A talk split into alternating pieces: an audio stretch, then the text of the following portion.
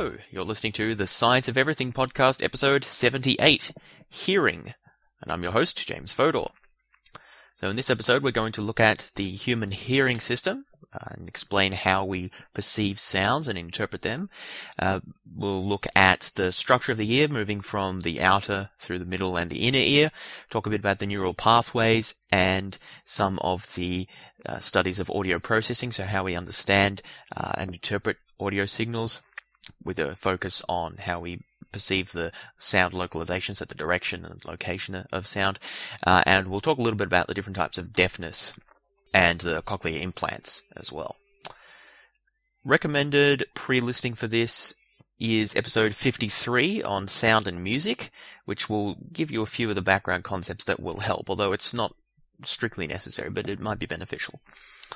Alright, so let's get started and talk about the structure of the ear, beginning with the outer ear, which refers to essentially the external visible parts of the ear.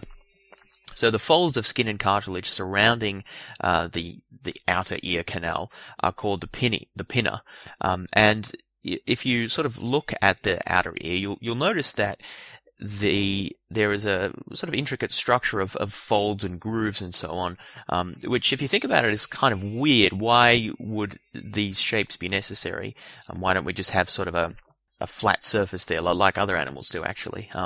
Humans are interesting because we generally can't move our ears around nearly as much as other mammals can, and actually, mammals in turn are interesting because they have external ear structures, which reptiles don't. So it's not something we think about very often, but the external ear structure, the pinna and so on, does serve a function, and its purpose is essentially to gather sound and sort of direct it into the ear canal so that we can hear better. And the structure of folds patterning on the surface of the pinna is thought to contribute to reflecting, attenuating the sound waves so that, first of all, they're received and sort of concentrated better into the ear canal. But also, it helps us to provide additional information about the direction that sounds come from by the way they interfere with each other and so on.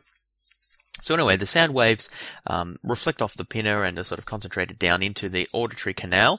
So they enter through the auditory canal and vibrate the tympanic membrane, which is also known as the eardrum. So the eardrum marks the sort of divide between the outer and the middle ear.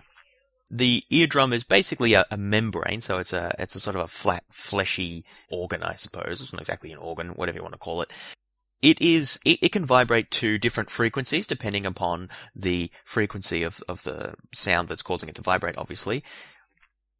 Humans can hear frequency between a range of about 20 to 20,000 hertz, so 20 hertz to up to 20 kilohertz, although there's some variability there. And that's going to depend in part upon the range of frequencies at which the eardrum is able to vibrate.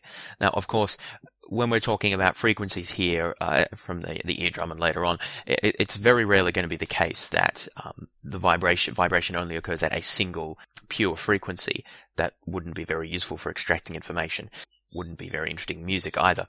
Rather, what occurs in practice is a complicated pattern of many different frequencies, with each a sort of the full sound wave that we hear is comprised of the superposition of all of these individual frequencies, each again at a different amplitude. So some sounds have more high frequencies, some more low frequencies, and the pattern, the rich sort of textured pattern of the frequencies constitutes the unique sound that we hear as speech or music or whatever else it is. And it's the job of our brain essentially to process that and make sense of it. So that's what's actually happening, but subsequently I'll often talk about sort of the frequency as if there's only one, but of course bear in mind that that's rarely going to be the case. So on the inside of the tympanic membrane, or the eardrum, we have the middle ear. The middle ear is basically a hollow space that contains three small bones called ossicles. I believe these are actually the smallest bones in the human body. The bones are called the malleus, the incus, and the stapes, which are also referred to by the English translation of these, essentially, which is the hammer, the anvil, and the stirrup. And they get their names basically from their shape, because they kind of look like a hammer hitting an anvil, which is then attached to a stirrup, sort of. But anyway, I'll put up a diagram of this so you can see what they look like. Basically, the malleus is attached to the tympanic membrane, the eardrum. The ingus connects the malleus to the stapes, and the stapes is connected in turn to the oval window of the cochlea, which we'll get to. That's the inner ear. So basically, the stapes is connected to the inner ear. So together, the three bones, the three ossicles, bridge connect the outer ear to the inner ear, and their purpose is to transmit the sounds from the vibrations from the tympanic membrane through to the cochlea. And in doing so, they also further concentrate the sound energy. So the size of the bone sort of decreases as you move from the tympanic membrane through to the cochlea, thereby concentrating the energy into a smaller place and providing essentially more of a signal that can be detected by the cochlea, by the inner ear.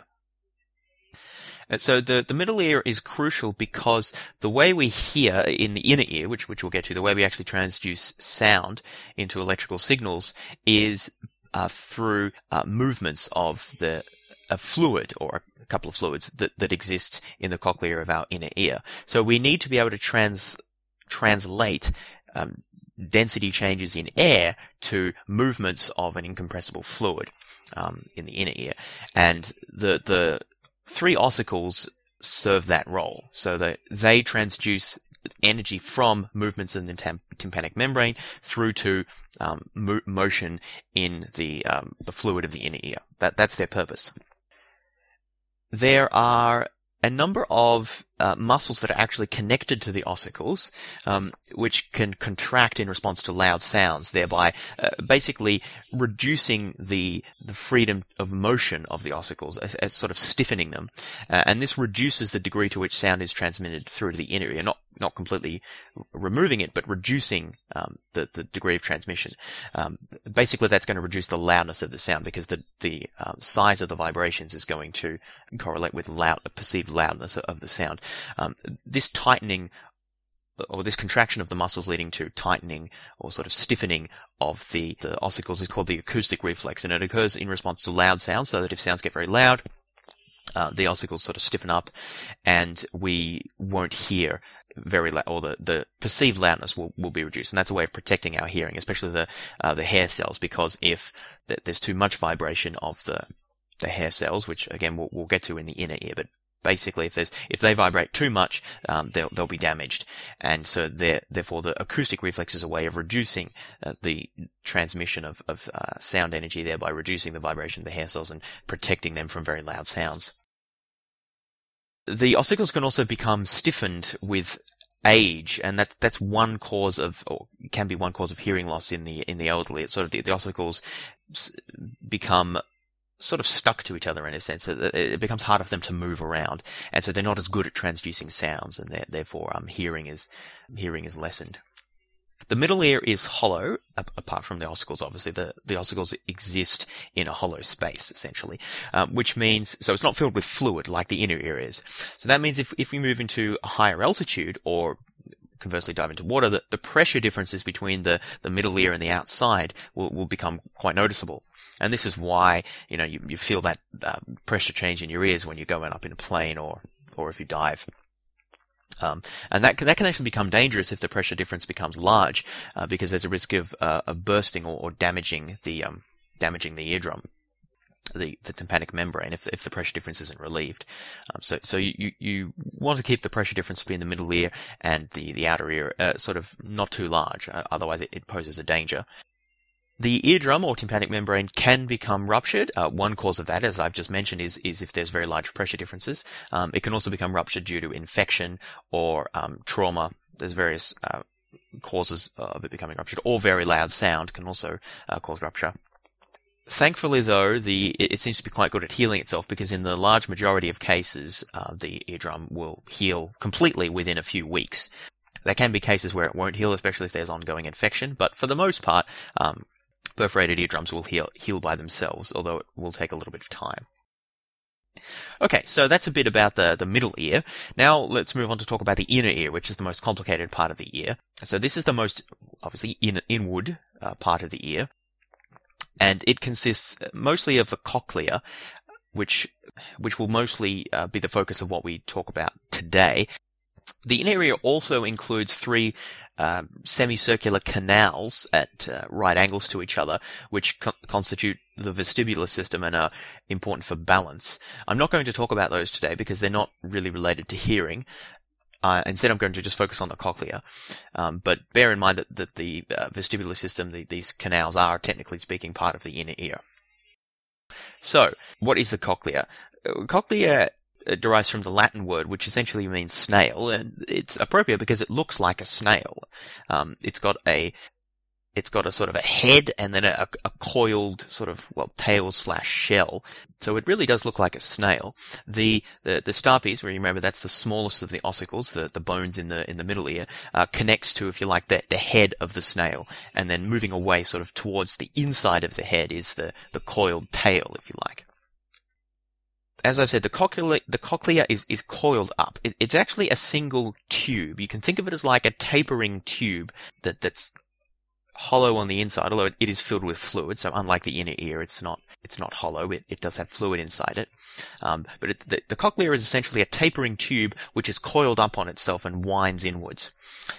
However, for ease of discussion, I'm going to talk about it as if it's unwound. So you could sort of imagine undoing the spiral. So the cochlea now consists of a tapering tube. It's quite small, only about 3 centimeters long. That is uncoiled, so it is not very big at all. But it is quite intricate in its structure, and so it'll take a little bit to discuss. So the basic idea of the cochlea is, as I said, that it's a tapering tube. It's also described as a membranous labyrinth, which is a bit of a mouthful. That means it's made of membranes or consists of membranes, and it's sort of wound up and complicated in its structure. But we're imagining unwinding it and trying to simplify a bit just to get the basic idea of what's going on here. The basic idea is inside the cochlea are fluid-filled tubes. The pressure is transmitted by the stapes to these tubes, which causes motion of the fluid in the tubes. This in turn leads to movement of parts of what are called hair cells, and we'll get to those. I've mentioned those, or we'll get to discussing them. This movement in hair cells in turn leads to the generation of electrical signals, which are transmitted to the brain and interpreted as sound. So this is the process by which mechanical motion is transduced into electrical signals, which are interpreted by the brain as sounds. But that's the basic idea of what the inner ear does. And now we'll go through and walk through a bit more detail as to how that works. So you may recall that I said that the stapes, which is the smallest of the ossicles, the final bone in the three bone sequence, it connects with what's called the oval window. Basically, you can think of that as the opening of the cochlea, its opening or its boundary with the middle ear. Now, I say opening. It's not like it opens up and the fluid spills out. The oval window is a membrane which keeps the fluid in place. But the stapes connects to the oval window, vibrating it, which in turn transmits these mechanical vibrations through to the fluid which occupies the tubes inside cochlea. If you think of the oval window as sort of the entry point, again, nothing is physically moving into it. It's the vibrations that are being transmitted, but you can think of it as kind of like the entry point. There is also sort of down the bottom, so lower down than the oval window, is the exit point, which is the round window. It's similar to the oval window. It's just a bit smaller. It's also a membrane on the cochlea. And this is necessary because the fluid that fills the ducts inside the cochlea is essentially incompressible. So you wouldn't be able to move it around if there was no scope for it to sort of bulge out at the other end. If you're pushing something inwards and that thing is incompressible, then there has to be an outbulging to offset the in-pushing. So you can think of it that way. When the stapes pushes inwards on the oval window, the round window or the fluid pushes outward on the round window, the membrane there, offsetting that. And so the vibrations travel through the cochlea around from the oval window out to the round window. The sort of tubes that connect the two actually run right down to the tip of the cochlea. Remember, we're unrolling the cochlea, so we're thinking of it as a tapered tube. So the tubes run down right to the tip and then up the other side. What I've been calling a tube is actually called the vestibular canal. So the oval window opens up onto or forms the boundary of the vestibular canal, which then runs right down to the end of the cochlea, end of this tapered tube, and then up the other side. But when it runs up the other side, it's not called the vestibular canal, it's called the tympanic canal. So it sort of flips between the vestibular canal and the tympanic canal, which are connected at the very end of the cochlea. I am simplifying the structure here, I should note, but I'm trying to get you to understand the basic idea. So what we've got, again, to summarize, is cochlea unrolled. It's a tube, or a couple of tubes within a tube, really. It's a tapered tube. At the entry point where the star piece connects, we've got the oval window, which it's a membrane which marks the boundary of the vestibular canal, which extends out to the end of our tapered tube, the cochlea, and connects into the tympanic canal, which then runs back up the cochlea and exits at the round window, which is another membrane. The round window sitting just sort of below the oval window. So we go in and around and back up again. Now, I've talked about the vestibular canal and the tympanic canal forming the sort of inward and outward segments, if you like, of the cochlea. But there is also a duct that sits in between these two that's not connected either to the oval window or to the round window. So what is this duct called and why is it there? This is the cochlear duct, and this is essentially where the hair cells live. So these hair cells are crucial for the transduction of the actual electrical signals or the mechanical signals into electrical signals, which we'll talk about. So the hair cells don't sit in either the vestibular canals or the tympanic canals. They actually sit in between them in a third canal, if you like, or space called the cochlear duct. And the auditory nerves, all of the neurons which transmit the signals to the brain, connect with the hair cells in the cochlear duct. Now, how does that mechanical vibration or movement get translated into the electrical signals which are interpreted as sound? Well, that all happens through the hair cells which sit in the cochlear duct. More specifically, the hair cells sit on top of a membrane which basically is, you can think of it as the roof of the tympanic canal. It's called the basilar membrane. It's the base, basically. It's the base where the hair cells sit. Above the hair cells is something called the tectoral membrane. So you can think of it as if the hair cells are wedged between two membranes, tectoral at the top and basilar at the bottom. So basilar at the base. So what are these hair cells doing, and what does the tectoral membrane that I keep talking about have to do with that? Well, as I said, the hair cells sit on, so the cell bodies are anchored to the basilar membrane, which, remember, sits on top of the tympanic canal. So, of course, as the tympanic canal vibrates, as the fluid moves around in there, the hair cells are going to move as well. The basilar membrane is moved, the hair cells move. But it's not exactly the motion of the cell body of the hair cell that's crucial. Rather, there are these projections from the cell body, which form these crucial organelles called stereocilia. So I've talked about cilia in some of the episodes on cell structure and function. I don't remember exactly when. But basically, these are projections of the cell. They kind of look like hairs, really. And that's why these cells are called hair cells, because it looks like they have this hair on top of them. It's not literally hair, but it kind of looks like that these stereocilia kind of look like hair. So that's why they're called hair cells. Now, these stereocilia are lodged or stuck, if you like, or project into the tectoral membrane. So this is really crucial here. The cell bodies of these hair cells just sit on the basilar membrane. The cell bodies don't contact the tectoral membrane, but the stereocilia which stick out at the top of them do. So, I mean, the way I think of it as the hair cells are kind of like these heads that are sort of sitting on the basilar membrane, and then their hair sticks up and is stuck into the tectoral membrane on top of them, which is a little bit of a weird way of thinking about it, sort of disembodied heads with the hair sticking out on sort of into the tectoral membrane. But, it's a picture that you remember, hopefully. So, hair cells between these two membranes. The tectoral membrane is held more or less in place. So, when the basilar membrane vibrates as a result of the fluid moving about in the tympanic canal beneath it, the hair cell body moves. But the Stereocilia stuck in the tectoral membrane are more or less fixed in place. Again, I'm simplifying here, but this will give you the sense of what's happening. So if the cell body is moving and the stereocilia are fixed in place, obviously the stereocilia are going to be moved in relation to the body. There's going to be a shearing motion there. You can think of this, again, very loosely as if, you know, when you move the toothbrush back and forth on your teeth, the bristles are the bristles bend and move back and forth. That's sort of what the stereocilia are doing as the hair cells are moved on as a result of the motion of the basilar membrane beneath them. It could be up and down or side to side. Either way, it's moving around.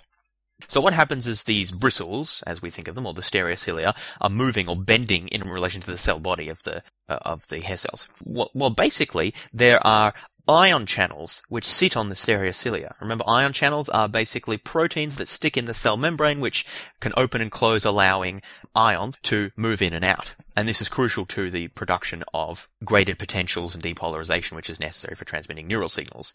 If you don't know what I'm talking about here, I recommend consulting episode 38 on neurons and synapses. Probably should have mentioned that as a prerequisite. It'll help for this part anyway. So these ion channels that I mentioned, particularly potassium ion channels, are mechanically gated, which means they're literally pulled open as the stereocilia move. They're actually connected by these sort of thin wire-like sort of things, so if one is pulled open, it'll sort of pull open the next one. It's almost like kind of like pulling a rope to open a trapdoor. Ion channels are physically pulled open by the shearing motion of the stereocilia moving in relation to the cell body. Now, when the mechanically gated potassium ion channels open, the potassium comes in, enters the cell, causes membrane polarization, so a differential charge between the inside and the outside of the cell. This, in turn, causes the opening of calcium ion channels that are located down in the body of the cell. So the calcium ion channels are different to the potassium ion channels. Potassium ion channels are up in the stereocilia and they're mechanically gated, so they're physically pulled open as the stereocilia move in relation to the cell body. These potassium ions don't directly lead to the transduction of electrical signals. Rather, they cause calcium ion channels that are voltage gated, so respond to changes in electrical potential.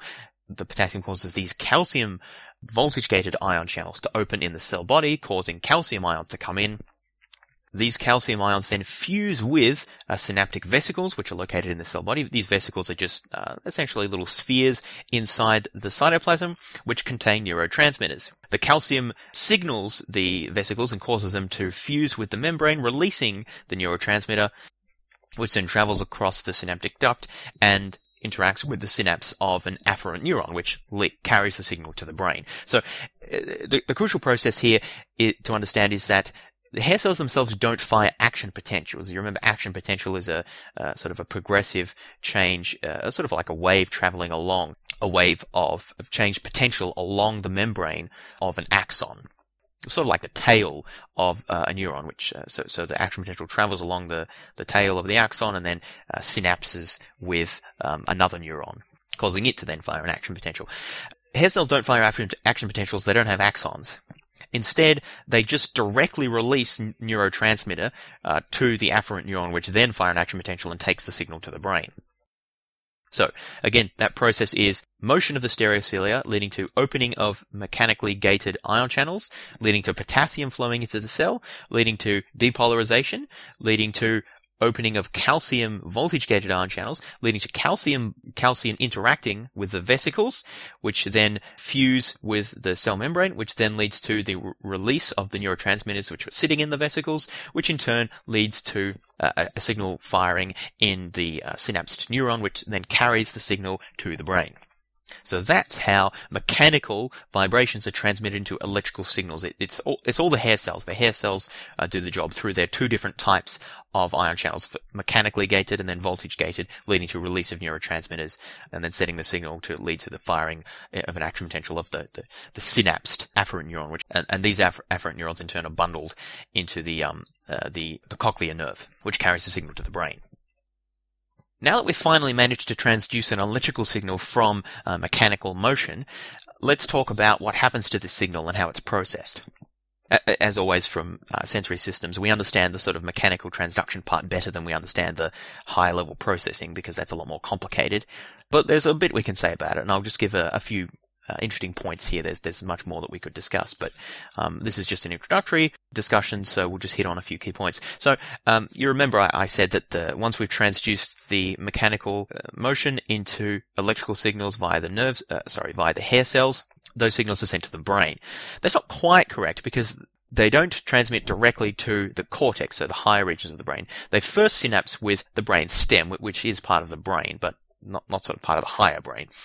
So first, this sound information is transmitted to the brain stem, which is responsible for a lot of sort of autonomic processes. So things that we like digestion and breathing, for example, which we don't consciously think about, but nonetheless need neural signals to happen. So a lot of the auditory information is first transmitted here and then up to the higher regions of the brain, the cortex, the outer region of the brain, which is responsible for the more complex processing, including conscious thought and decision making and so on. The primary auditory cortex is located in the temporal lobes, that's sort of on the side of the head, and it's responsible for processing auditory information, or the primary audio information processing region in humans. Neurons in the auditory cortex are organized according to the frequency of sound that they respond best to. That doesn't mean they only respond to that frequency, but they respond best to that frequency of sound. So this is called tonotopic mapping, so that there's actually a direct relationship between the location of the neuron in the auditory cortex and the frequency it responds to. So, higher frequencies, cells that respond best to higher frequencies will be located to one end, and then sort of middle frequencies in the middle, and then lower frequencies on the other end. So that there's a direct mapping. This is similar to what we saw in the visual cortex with mapping of the angles or the orientation of lines that cells respond to, or of colors and things like that. We see similar tonotopic mapping in the auditory cortex. And this is thought to directly reflect the fact that the cochlea is also arranged according to sound frequency. So I didn't mention this before, but let's jump back for a moment. And if you recall the basilar membrane that I mentioned, that's the membrane that sits on top of the tympanic duct, and it's where the hair cells live. So the hair cells sit on top of the basilar membrane. The basilar membrane, however, is not the same along the entire length of the cochlea. Remember, the cochlea is a sort of a tapered tube. The basilar membrane actually gets wider, moving from the base, sort of near the round and the oval windows, that's the base of the cochlea, if you like, up to its apex or the tip. It actually widens, and as it does, it gets more flexible. So it's narrow and stiff at the base of the cochlea, and wider and more flexible at the apex of the cochlea. And this means that the basilar membrane vibrates better in response to different frequencies as you move along. So it responds best to high-pitched sounds, high-frequency sounds at the base, and lower-frequency sounds at the apex. This means, in turn, that the hair cells located at different places along the basilar membrane will tend to respond better to different frequencies of sound. And in turn, therefore, that the signals coming from those particular hair cells will then respond better to different frequencies of sound. And it's thought that that's directly reflected in terms of a mapping from these hair cells in particular locations along the basilar membrane to the neurons that respond in the primary auditory cortex best to particular frequencies of sound. So this tonotopic mapping seems to have its origins in the basilar membrane and then is further reflected in the auditory cortex itself, which is quite intriguing. And this is one way that we perceive different frequencies. It's not the only way. It's quite complicated, but this is one way. It's basically depends on the location of the hair cells that is most active in response to a particular sound. That tells you what the frequency of that sound is based on, again, how stiff or flexible the basilar membrane is in that location. Coming back to neural pathways and auditory processing, surrounding the primary auditory cortex are the secondary and tertiary audio cortexes, which are thought to respond more to complicated sounds. So many of the cells or the neurons in the primary auditory cortex respond best to sounds of a particular frequency. This is the tonotopic mapping we talked about. Neurons at higher levels of secondary and tertiary cortex, however, seem to respond to more complicated patterns of sounds. In particular, these areas in the secondary and tertiary cortex have been associated with language processing and music as well. There's been a lot of study about processing and music, which we mostly won't talk about. But so again, likewise as we had in the visual system, where there's a hierarchy of levels of processing from the sort of simple up to the more complex as you move through the cortex, it's similar in the auditory cortex. It seems that you start with sort of lower level processing of individual frequencies and then move up to combine those into more complicated patterns of sounds, and particularly with a focus on language and music. Okay, let's now talk a little bit about some of the more detailed aspects of auditory processing with a focus on sound localization. So how do we know where sounds come from? Nothing we've talked about so far really gives us any indication of that. Regardless of where the sound comes from, it is detected in the same way by those hair cells, depending on the vibration of the basilar membrane in the cochlea, and transmitted to the brain. So there's no correlate of sort of the place in the visual field of sounds like there is obviously for vision. So we see where things are based on where in the visual field they're detected, but there's no correlate to that in the auditory system. So how do we know where sounds come from? We can tell quite accurately, to within about 1 degree, I think, where around us a sound is coming from. So how do we do that? This is called sound localization. It's been extensively studied in mammals, and it seems that there's no one way we do it. There's many different ways, which makes sense because it's a complicated problem, and you wouldn't want only one way of doing it, because if that method breaks down due to disease or something like that, then you're going to have no ability to localize sound. It's much better to have a variety of methods which can complement each other.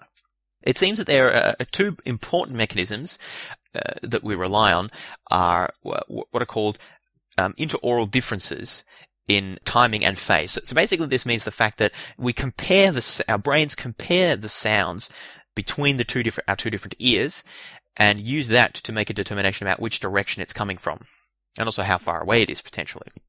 So there's a couple of ways that you can do this. First of all, you can look at the timing difference between either the onset of the sound or looking at the phase difference in the wave patterns that hit one ear versus the other. That can tell you the difference in time that elapsed between when the sound first hit one ear and when it hit the other ear, and that will give you an indication as to potentially direction, but also how far away the sound was.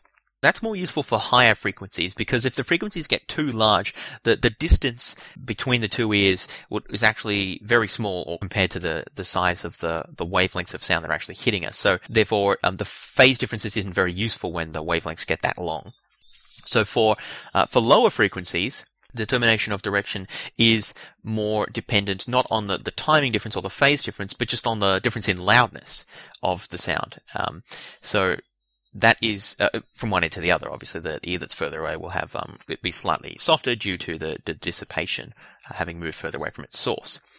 So essentially, for longer frequencies, we're more reliant on differences in volume between one ear and the other, and for higher frequencies, we're more reliant on differences in phase or the timing, the onset of the sound, the wavelengths from one ear to the other. There are many other things that we use, many other tools we use, our brains use rather, because we're not conscious of all this, to determine the origin of sounds. So it's thought that the pinna, the structure of the outer ear, actually is partly developed in order to help us determine the direction based on the pattern of reflections and so on that we have on the ear, which is interesting. It's also been shown that vision plays a role in helping us to determine where the sound is coming from. Essentially, this has been determined by you disrupt one of the ears, so disrupt the ability to localize sound. This is done in animals, not in humans, obviously. So you disrupt one of the ears, thereby disrupting sound localization ability. Then if you wait a while, you'll see that it tends to be corrected over time. However, if you do something to the vision, so you can fit these lenses on an animal which will rotate light by a certain number of degrees, you can show that they still sort of offset, they correct the defect to the sound localization over time, but the correction is 10 degrees off, just as their vision is 10 degrees off. So this tells us that the visual information is used to calibrate the various mechanisms that are used for sound localization. So that's actually quite an interesting finding, I think. So the summary there is that we use a large number of different means methods for sound localization, including the difference in the intensity or the volume of the sound from one ear to the other, the difference in phase or timing between one ear and the other, structures of the pinna and the reflections that they create, as well as visual information and other mechanisms as well. So to finish out the episode, I wanted to talk a little bit about deafness. Just very briefly, one of the most important things to understand is that there are many different causes of deafness. So there's no, there can never be a cure for deafness because there's no single cause of deafness. There are 3 main types or classes of hearing loss that I want to talk about, which are called conductive hearing loss, sensory neural hearing loss, and central deafness. And there are also sort of a 4th class, which consists of combinations of those. But we'll focus on the first 3. Conductive hearing loss is caused by sound not reaching the inner ear. so not reaching the cochlea. So this is no vibrations in the cochlea. So your cochlea could be completely fine, the hair cells are fine, all of the neural aspects of hearing is completely fine. It's just the vibrations aren't reaching the cochlea, so obviously you're not going to hear anything. This can be due to malformation of the external ear canal, so the outer ear, or some sort of dysfunction of the eardrum or the bones in the middle ear. So this form of conducting hearing loss is the most, as I understand it, most common type of hearing loss as a result of aging, either because the eardrum stiffens up or has problems, or there's some infection there, or the ossicles stiffen up and have difficulty conducting the sound to the inner ear. Conductive hearing loss is in some sense the easiest, or at least the simplest, form of hearing loss to deal with, because the outer and middle ear are the sort of simplest aspects of the ear, and we understand them the best. Any means of bypassing these structures and just sort of directly stimulating the cochlea would restore hearing in these people, and people are working on that sort of thing. The next type of hearing loss is called sensory neural hearing loss, and it's caused by some sort of dysfunction of the inner ear, so the cochlea, or the nerves that transmit the impulses from the cochlea to the brain. So most common is some sort of damage or disruption or dysfunction of the hair cells. If they're not working properly, obviously you're going to get the vibrations to the cochlea, but they're not going to be transduced and carried to the brain. The final type of deafness is called central deafness. This is when the outer ear, the inner ear, the middle ear, the transduction, everything's working fine. It's just there's some damage to the brain, which leads to inability to properly interpret the signals and hear.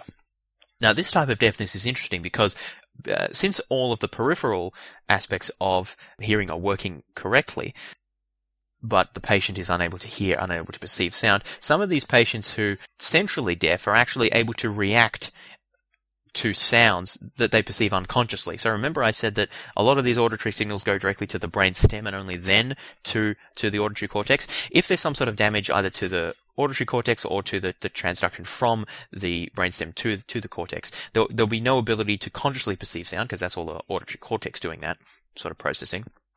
But the person may be able to react reflexively to sounds that they nevertheless perceive is the wrong word, that they detect in the brain stem.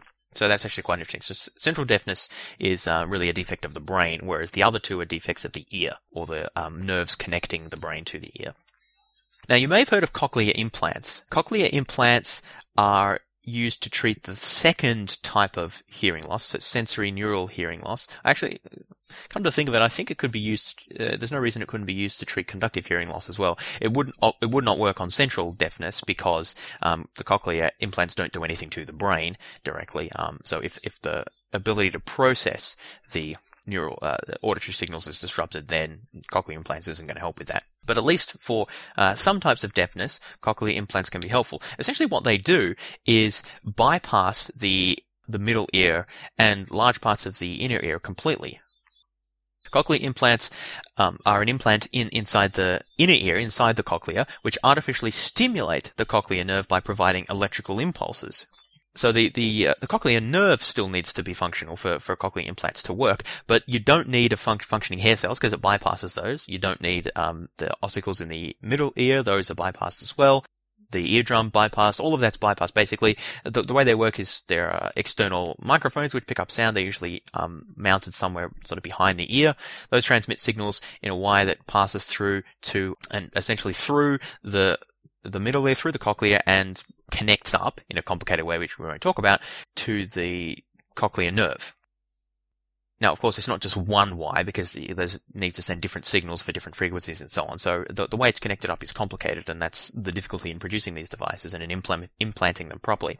But the reason that these devices work as well as they do is because we don't actually need to sort of replicate the patterns of the patterns of electrical activity that hair cells produce. All we need to do is provide the brain with pattern of electrical impulses, which logically, which in sort of some logical way map to changes in frequencies in the air. The magic of the brain is that it will figure out the rest, in a sense. Not perfectly, obviously, because the cochlear implants don't restore hearing in the same way that people who are hearing via transduction of signals by hair cells do, because it's a different mechanism. It's not as precise. But their brains are able to make sense of the input in a way that still allows them to perceive sounds and to understand spoken speech and so on. So that's one reason why cochlear, well actually that's the main reason why cochlear implants work best when they're implanted very young, because the brain is more plastic at that age and is better able to adapt to the, and make sense of the patterns of input coming from the implants. That's the crucial insight of the cochlear implants, is that we actually don't sort of need to understand exactly how the input of the output of the electrical signals from hair cells normally works. We just have to understand the basic idea that it's related to the frequencies of sound, and then if we can provide sort of substitute electrical output, which is also related to frequencies of sound, the brain will figure out a way of making sense of that and turning it into sort of conscious perception of sound. We don't have to do that for it; the brain does it. So the way I've heard this described is that cochlear implants work so well not because they are really smart in any way, it's because the brain is really clever. That's not to diminish the achievement of developing the cochlear implant, mind you, but I think it does put in perspective as to how the technology actually works. Largely it relies on the brain's plasticity. If it was just an issue of us providing the same input that the hair cells do, we'd have no chance. We don't understand in enough detail how that works. Okay, so before we finish out the episode, let's pass through one quick trip through the ear from the outer to the inner, so that we make sure we've got in our minds, or I've properly explained, how this process works. So we begin with the pinna of the outer ear and the vibrations in the air, changes in pressure of air molecules, which interact with the folds and the cartilage of the pinna, producing patterns which help the patterns of sounds which are detected by the brain and help us to localize sound and so on. The pinna also collects sound from a larger area and focuses it down through the external auditory canal, the ear canal, which then passes to the tympanic membrane or the eardrum. The eardrum then vibrates in accordance with the external signals that are being received, or the sound waves that are being received. The eardrum then causes motion. The vibration of the eardrum causes motion of the malleus, which is one of the three ossicles, or the small bones inside the middle ear. Malleus is connected to the incus, which is in turn connected to the stapes, which finally is connected to the oval window, which forms the outer part of the inner ear. So the ossicles, remember, are part of the middle ear. So they transmit the vibrations of the tympanic membrane or the eardrum through to the inner ear via the oval membrane. Now, as the oval membrane vibrates, it causes motion of the fluid inside the vestibular canal, which then sort of moves around and extends out at the tip of the cochlea and comes back up through the tympanic canal. Remembering, of course, that the cochlea is actually wound up, but we're imagining that it's unwound for ease. So these vibrations travel up the vestibular canal, around and up the tympanic canal, and as they travel up the tympanic canal, they cause motion of the basilar membrane. On the basilar membrane sit hair cells, which have projections called stereocilia, which are stuck into an overlying membrane, which is called the tectorial membrane. As the basilar membrane moves in relation to the tectorial membrane, which is held in more or less in place, the hair cells move in relation to the stereocilia, causing the stereocilia to move, essentially in a shearing motion like the bristles of a toothbrush. As the stereocilia are moved in that way, mechanically gated potassium ion channels that sit on the stereocilia are opened, literally pulled open. Potassium ions flow into the cell, causing depolarization, which causes voltage-gated calcium ion channels to open up, causing calcium ions to flow into this is now in the body of the hair cell. These calcium ions cause synaptic vesicles that are sitting around inside the hair cell to fuse to the cell membrane, causing these vesicles to release their contents of neurotransmitter, which then diffuses through the synaptic cleft and synapses with fuse with the membrane of the afferent neurons, thereby passing electrical signals to the brain. Well, first of all, generally to the brain stem, and then in turn, the neurons transmit the signals up to the auditory cortex, the primary auditory cortex, which is located in the temporal lobes, where it's then processed on the basis of signal, and then in higher secondary and tertiary auditory cortex areas to interpret speech and music and other things like that. So that's how we hear. Hopefully you found this episode interesting. If you did, I'd appreciate it if you'd go onto Facebook and give the podcast page a like. I also appreciate reviews on iTunes or other podcast aggregators that you might use. If you're interested in contacting me, sending a message or giving some feedback about the show or an idea for a future topic, my email address is fods12@gmail.com. That's FODS12@gmail.com. Thanks for listening, and I'll talk to you next time.